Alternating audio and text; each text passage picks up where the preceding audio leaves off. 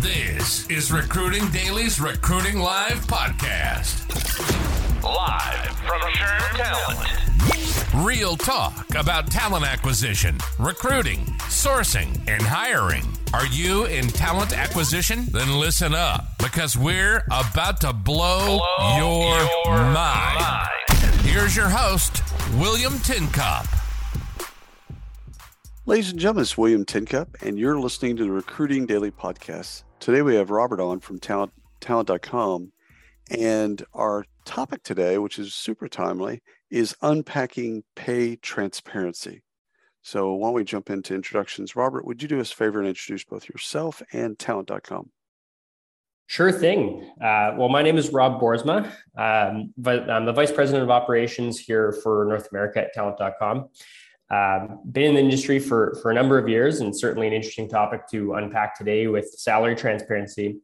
Talent.com is a job search website. So we are, are an aggregator, meaning that we compile all sorts of different job postings from all over the World Wide Web onto our website so that job seekers can have an easy experience looking for work.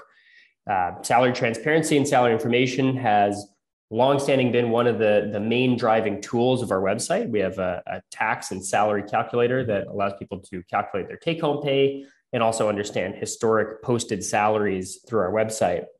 And that's actually one of the main ways that candidates find our website. So, you know, we know firsthand that candidates are particularly interested in this information. And so we've been aggregating and compiling that information for quite some time now and very excited to see laws like this uh, coming into place to be able to provide more transparency and better job seeker experience to the folks that are out there.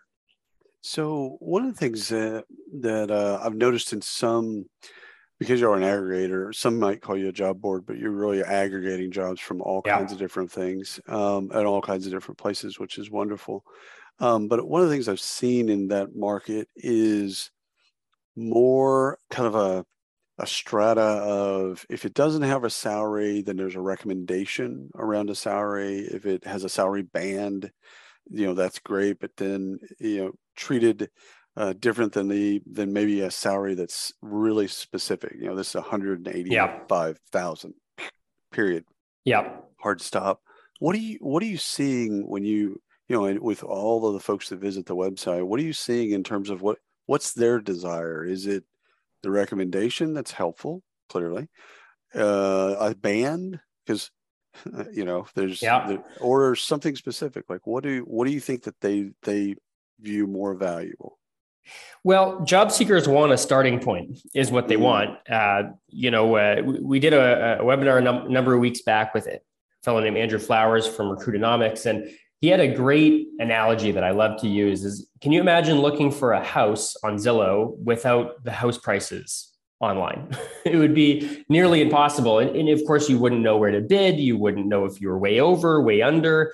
You wouldn't know if something was in your range. And that's the current state of looking for a job is it's, you know, looking for a job is one of the main economic decisions that people will make in their lifetime. And if they don't have the salary information available for them, they're going to be taking a guess and kind of starting at, at a, an uneven starting point uh, for different folks.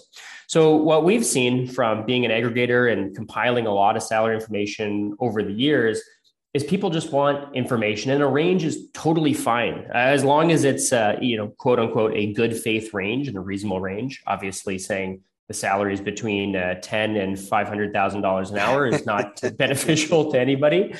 Uh, but but I think people want a starting point, and so that's why we've been able to um, you know provide a suggested salary or maybe not suggested but uh, approximate salary based on similar jobs and, and titles in the region. So you know historically we see about twelve to fifteen percent of jobs across the U.S before these laws came into place had salary information. So some companies were using this as a tool to, to help attract and create transparency for their employees and job seekers. But obviously, 12 to 15%, that's not a huge number of jobs with the salary. But what it is, is enough for a company like us who, who centralizes all of that information to be able to give a, a reasonably accurate estimate of what a salary range should be for similar jobs. So we look at similar titles, similar locations, and we store that data, you know, forever and ever and ever. And then we refresh the database every time we get new salary information. And that helps us to give a starting point. And, and again, that's been one of the main organic traffic drivers to our website. And so there's huge demand there. And, and certainly uh, that's backed up through some of the survey work that we've done as well. So the interesting thing for me in a range, especially a good faith range, um, is I always think that as a candidate, I always think the highest, like if it's uh, you know, yeah. Again, you know two two two two twenty to two eighty, I'm I'm pretty sure I'm going with two eighty. I mean, yeah. I, like for sure. I see I see it as helpful. Clearly, at least you have a place to start. So it's better than not having a place to start. But I also I wonder how many people look at that range and just automatically go to the top or the higher end of the range? Probably a lot and, and that's a very fair reaction is to to value yourself at the top of, of a range you know that's a, it's a, it's a i'd almost not want to hire the person that didn't yeah know, totally totally totally. Well you know employers need to be prepared for that and that and that's why it's important for employers to uh, you know, not only have the the transparency structure, so to put in place salary bands and and have that uh, you know, as a ubiquitous tool across the organization, but to also educate their managers and to communicate that to their employees because it's so important for companies and managers and leaders and HR within companies to be able to explain to somebody what are the factors that we use as a business to decide where somebody sits in the range so that when you have that mm. candidate come in and say, oh, you know, I, I'm right at the top, I'm definitely right at the top of that range. You can say, well, you know, I, I know you can get there. You can definitely get there, but here are the factors that we use to decide that. And that might be years of experience, it might be certifications or education, uh, it might be targets or goals. Uh, you know, it, it might be other factors that you use to, to decide that, but you just need to have those transparent and put down on a piece of paper somewhere so you can communicate that clearly to say, you know what, you definitely are valued at the top of that range, or maybe you're valued kind of in the middle of that range, but here are the steps that you can take to get to that top. So the factors are, are certainly something that uh, employers need to be ready to have conversations about. So the I know you are sitting on a massive amount of pay data uh, yourselves, uh, you know, salary and comp data yourself, but uh, are you also looking at outside sources like Bureau of Labor Statistics and you know salary.com, PayScale, any of those types of, uh, of vendors and pulling in a- external data resources? Yeah, so we, we do cross reference the the pay data that uh, we get with other sources to make sure, sure. that we're in the right neighborhood. Right. Um, those are not our, our primary sources, and you know to, to give you a point of reference, right now in the U.S. there's about 10.7 million job openings on our website, we've got about 30 million job openings aggregated on our website in the US. So there are duplicates sometimes when you know a staffing firm, for example, might have the same job open as the direct employer and that sort of right. thing. So it creates right. some duplicity. But that that volume is enormous. And so we've got tens of millions of jobs flowing through our system on a, on an ongoing basis. And our system rechecks those job postings every four hours. And so we're really kind of in the pulse of what's happening and so what that creates is, is a nice critical mass of data that allows us to be pretty confident in, in what we're saying when we have those salary ranges. And actually, you know, regulations and laws like this only help us to get more accurate because it's the real concrete data. And so this is going to be a huge win for job seekers and, and also be, uh, you know, really helpful for us being able to display that information um, in a more accurate and consistent way as well. So when we make recommendations um, in terms of, let's say they don't, it's it, they're in a state where they don't have to disclose uh, salary uh, for whatever reason, and and they don't, they choose not to, but we put a recommendation in there. Is that based on location, base you know base pay and salary and stuff like that, or is it based on the skills and experience, the job job? Like I'm what I'm yeah might probably not phrasing it the right way, but is it based on if they where they live or is it based on and the job and their all the experience or is it just the skills and experience and what makes up the job? Yeah great question. We, we always try to be as detailed as possible so to get to the closest cross section to where the job seeker is as possible. So you know location is a factor uh, in in different pay ranges and so that's something that we take into account as we uh, you know look at salary information across our website is you know different jobs earn different salaries yes for sure. So you know a, a, developer might earn less than a senior developer for example for example but a senior developer who's in the Bay Area might have a different salary expectation than a developer in Texas or or in Ohio or somewhere where the cost of living is actually less, and so therefore the salaries or the you know the competition might be adjusted so that uh, a salary range that's reasonable in one location might not be reasonable in another, and that that's certainly something that we try to take into account. So. Uh, at a minimum, you know, it's important to look at that at countrywide, uh, but right. as much as you can zero in at the state level, uh, that's what we do, and I think that's certainly an important aspect to take into account. Uh, Rob, I got into trouble uh, probably early pandemic with this because, um, and you, but you you're sitting on all kinds of great data, so you can actually uh, really correct me on this. But the article I wrote was about look, getting rid of location-based pay, and the yeah. the, the thesis uh, that I had was this is where inequities exist is this is where they hide in the shadows of you know tammy you know lives in topeka johnny lives in san francisco they do the exact same yeah. job the skills are the same the experience the same education the same everything's the same johnny gets paid twice as much because johnny lives in san francisco well yep. why why are we paying for johnny to live in san francisco when when we should be paying. I mean, in my opinion, again, I got in trouble for this. When we should be paying, because it, it just seems to me like this has been this has been a way that we've cleverly hidden inequities in pay historically. So yeah, first of all, tear all that apart. It's okay. We're friends. Sure. Look, I, I, mean, I think COVID kind of ripped the the cover off of that uh, you know that strategy a little bit it kind of yeah. pulled the sheet back because all of a sudden all of these companies open their eyes to the reality they can hire people remotely and i'm sure you've right. done you right. know podcasts to the nth degree about remote work and what that means and yada yada yada but the reality is for for uh, you know skill based type of work which is a lot of the work that's eligible remotely um, you know ladders says that there's going to be up to 25% of all open jobs in the US open remotely by the end of this year. That's a lot. That out of 10 million open jobs and you know the, the distribution between uh, you know skill-based work and kind of frontline work, that's a lot of jobs that are going to be open remotely. So it kind of pulls back the cover on that. And companies are now seeing that, okay, maybe I, you know, first of all, do I need to be hiring staff in this direct location? Uh, you know, I can tell you from our own experience, we've grown our company from you know, 10 people to uh, you know close to 500 people now in, uh, in in a number of years, and we hire people all over the world.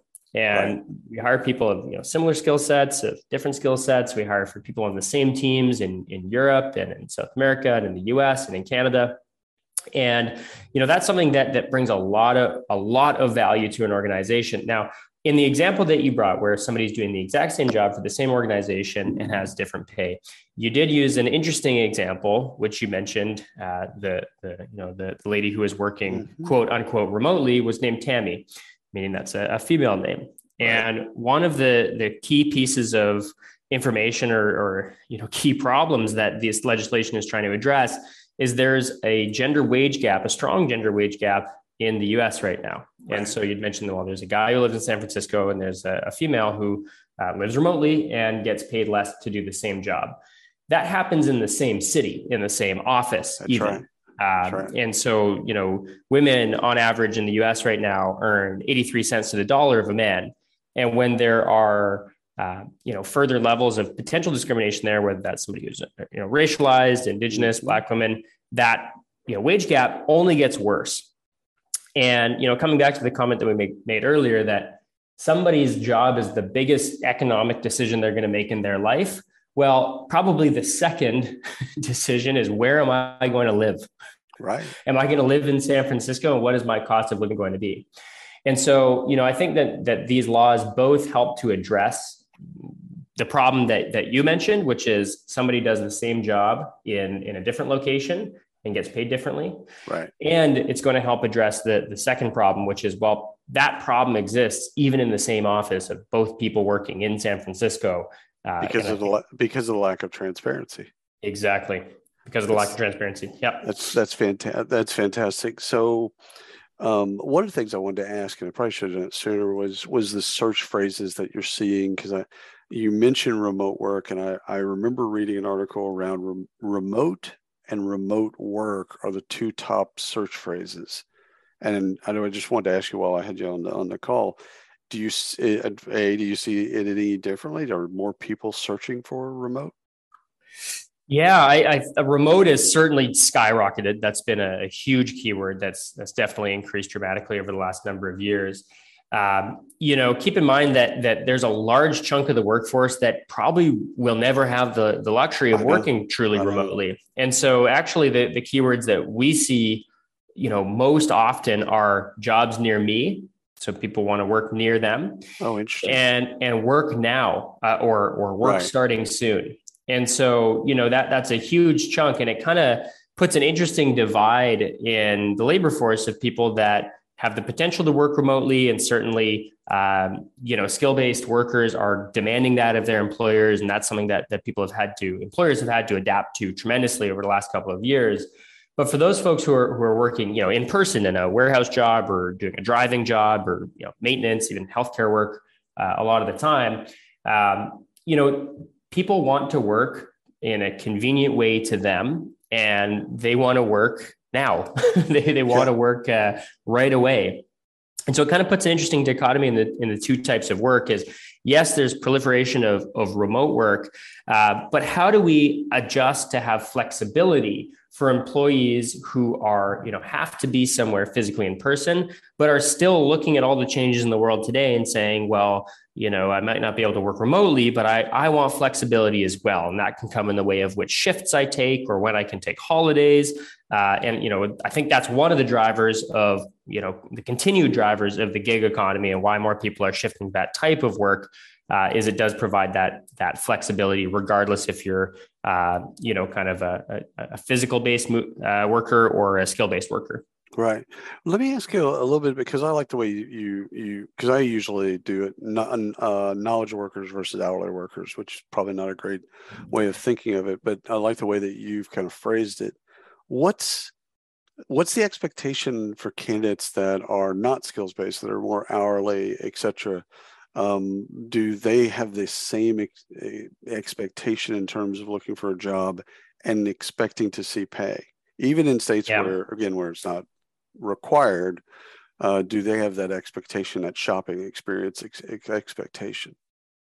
Absolutely. Uh, absolutely. And and they've actually had uh, more transparency at least in the data that we see for longer than knowledge based workers. Right. And the, the reason i say that is you know, those frontline jobs like transportation, drivers, maintenance, warehouse jobs, package handlers, those were the jobs that saw, you know, skyrocketing demand during COVID. And that demand has has been maintained. People kept those those buying habits. And now those are some of the hardest to fill jobs in the US. Combine that with the fact that there's about two job openings open for every unemployed person well, where are you going to find those workers? There's, there's literally not enough workers to fill all of those jobs. And so you have to pull companies, you know, big companies, Amazon, UPS, FedEx, big, big companies who hire hundreds of thousands of people for these types of jobs. They need to pull their staff from other places, people who are already working. And so when, you know, coming back to the salary data information and kind of the percent coverage that we had mentioned earlier in the call, which is okay, you know, we had about 12% uh, coverage, 12 to 15% coverage on average in the US. Those industries are actually about double that, even without the legislation. So when we look at transportation, materials handling, uh, you know, maintenance, warehouse jobs, those vary between 22 and 25 percent. And so we see an almost doubling of employers already using that tool of providing salary information, especially because it's such a powerful tool. And you know, it, earlier this summer here at Talent.com, we did a study with Leger Marketing surveying job seekers in the New York area. And the, the results are overwhelming that job seekers want this transparency. So they're going to uh, you know, from the survey, it was like 98% of people want to see salary information before applying, and 77% actually rated it as the top piece of information that you know is going to skew their decision, even above benefits or location or shift or anything like that. So the people want it, the job seekers are there. That's that's what they're requiring, and you know, as you call them, kind of the, the hourly based workers. Uh, they've been you know having that transparency in an elevated way even before some of this legislation comes in so it's certainly it you know that tells me that's been a valuable and useful recruitment tool for employers to go ahead and, and attract talent from people who are already employed so what do you what do you see from some of your customers as it relates to the hybrid workplace and flexibility as as it relates kind of with pay transparency especially uh, pay itself are are folks would you would you say that folks are willing to pay for trans uh, for for flex, for flexibility? Just to make sure I understand clearly here, you're kind of saying, look, are, are people willing to make a compromise on right. salary? Yeah, yeah, Great, for other benefits. Yeah, totally.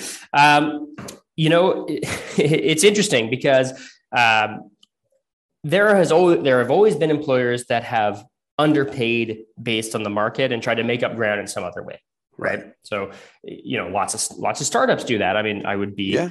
Uh, yeah. sheepish to say we didn't do that when we were starting things out, and uh, you know, that's that's just part of starting a business. Sometimes is you don't have the resources that maybe a larger company does, and that's okay. Uh, now, here's the thing: is that in in the past, during a job interview or the recruitment process, the salary component is like the very last stop on the train. So, right. you know, you've probably interviewed three times or four times and you talk to the hiring manager and you get to know them and they tell you how great the company is. And, oh, we have additional benefits. And, you know, we heard the whole, the old uh, shtick and kebab of we've got a happy hour every week and we've, you know, we've got the ping pong tables and we've got uh, the snacks and we've got all these things. And then at the very end, once you're kind of saying, wow, this sounds like a pretty good opportunity, they offer quote unquote unlimited vacation. They offer all these things. Oh, but what about the pay? And then you finally get to that, you know, that final conversation. You can go, oh, well, that's not quite, you know, what I was looking for. But it happens at the very end of that conversation, and that's that's not really transparency. But that company has now been able to build a relationship with that person and then sell them on the benefits of working uh, for their company in advance of them actually having that salary conversation. Now, uh, it does put companies who have been underpaying the market uh, and using some of those additional compensation strategies at a slight disadvantage because the face value of their salary range might be lower. And companies who are going to be advertising a salary that's lower than the market range can expect to see less applications. That's right. the natural right. path is that if you've been that person, you know, again, I like analogies. And so coming back to let's say you're selling your car online, well, if you don't put a price on it and it's a really nice car, you'll probably get a lot of offers. But if you decline everybody because you say no, too low, too low, too low, too low, too low, too low, it's uh, it's a lot of administrative work. It's not really worthwhile. Whereas if you way overprice the car, it, uh, you're not going to get very many options. So the same, uh, very many options for buyers, and the same goes for for recruiters who are posting jobs online. So if you're overpaying the market, you know you can expect to see strong application flow and good quality. Uh, if you're underpaying the market, you can probably expect a decrease in application flow. Uh, we also know statistically that jobs that uh, show salary information get more applications, have a higher application rate than those who don't. Uh, and therefore, you can kind of expect that, that flow to decrease. Now, the one caveat, the one plus to that is that if you are one of those companies who says, well, look, I can't afford to pay what the big players do, uh, well, you know what? Time to look at your job description, look at your benefits, and and to make yourself, uh, you know, appeal to a, wider audience using the tools that you do have at your discretion. And then you know the people that are applying. So if you have applications that are coming in, those are going to be pretty good quality applications because you've been upfront. They know what they're in for. They kind of know the pay range isn't you know maybe quite uh, quite as high as other people are offering but there are many job seekers who do value those things like flexibility or remote work or you know extra vacation time. Sometimes in the startup world if there's equity or share plans or options or esops those are things that can bring people away from those higher paying roles uh, or attract them to companies that you know, might not be able to pay the market uh, wage as aggressively. That was perfect. Last question i just want to see what your take on uh, with millennials elder millennials gen z and their expectations uh, I'm Gen X, squarely Gen X. Um, but you know, I would have probably been in that, that situation that you talked to uh, talked about, where you went through the entire process, got to the end of the pro, maybe three or four week process, got to the end, and went, huh? You know, what's what? Yeah. You know, okay. But my gut tells me that Gen Z doesn't do that or won't allow that. I guess is probably a better way of thinking it. But yeah. you're the one sitting on all the data. So what are you seeing from the from the you know different generations?